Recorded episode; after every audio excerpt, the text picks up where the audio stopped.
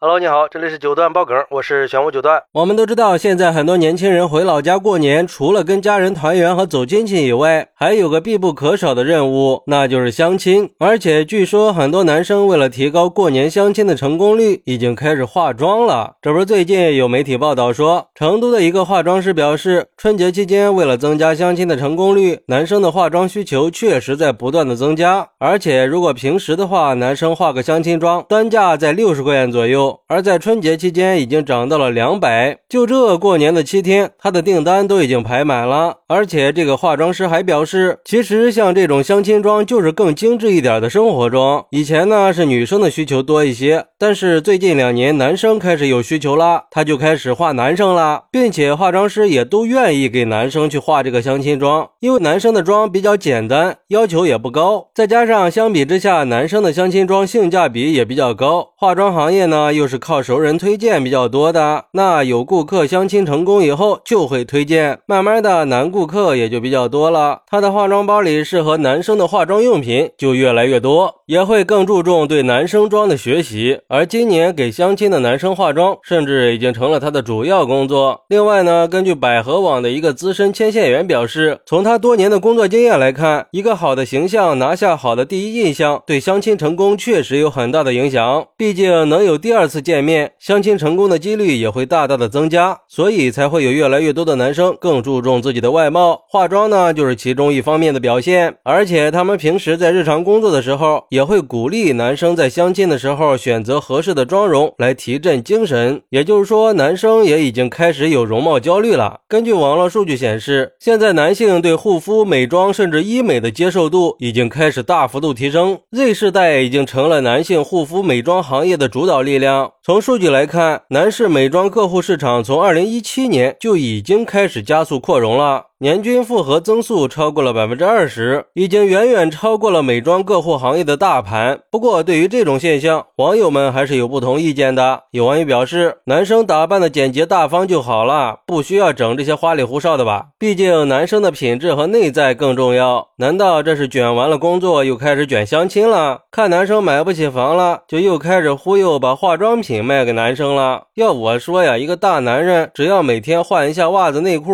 每天洗个澡，保持头发和衬衣的干净，把肚子减一减，减少一点油腻感，看上去就已经很清爽了，完全没必要去韩化去化什么妆。还有网友表示，其实就是反映了社会观念的一种转变嘛，也说明化妆不再只是女性的专利了，男性也已经开始尝试这种方式来提升自己了。毕竟在这个多元化的时代里，我们也应该接受各种变化，并且尊重每个人展示自我的权利。虽然说相亲的成败不在于外貌，化妆或许并不能解决问题，但是不管怎么样，最起码可以通过化妆来表现自己的自信和个性嘛，可以在相亲的时候更好的去展示自己。不过也有。网友认为，支持男生卷起来去化妆，不能只是女生每天打扮的美美的，让男生整天都邋里邋遢的。再说了，现在男女比例严重失调，男生找对象比以前更难了，再不卷一点怎么能吸引姑娘啊？而且收拾一下自己，别人看着也舒心嘛，总比天天盯着彩礼发疯靠谱吧？更何况在古代魏晋时期就已经有男子开始化妆了，只要不太过分就行了，没必要那么较真儿。另外，不知道你们有没有发现？一般女生都是能接受男生化妆的，反而更多的是男生不能接受男生化妆，这就有点意味深长了啊。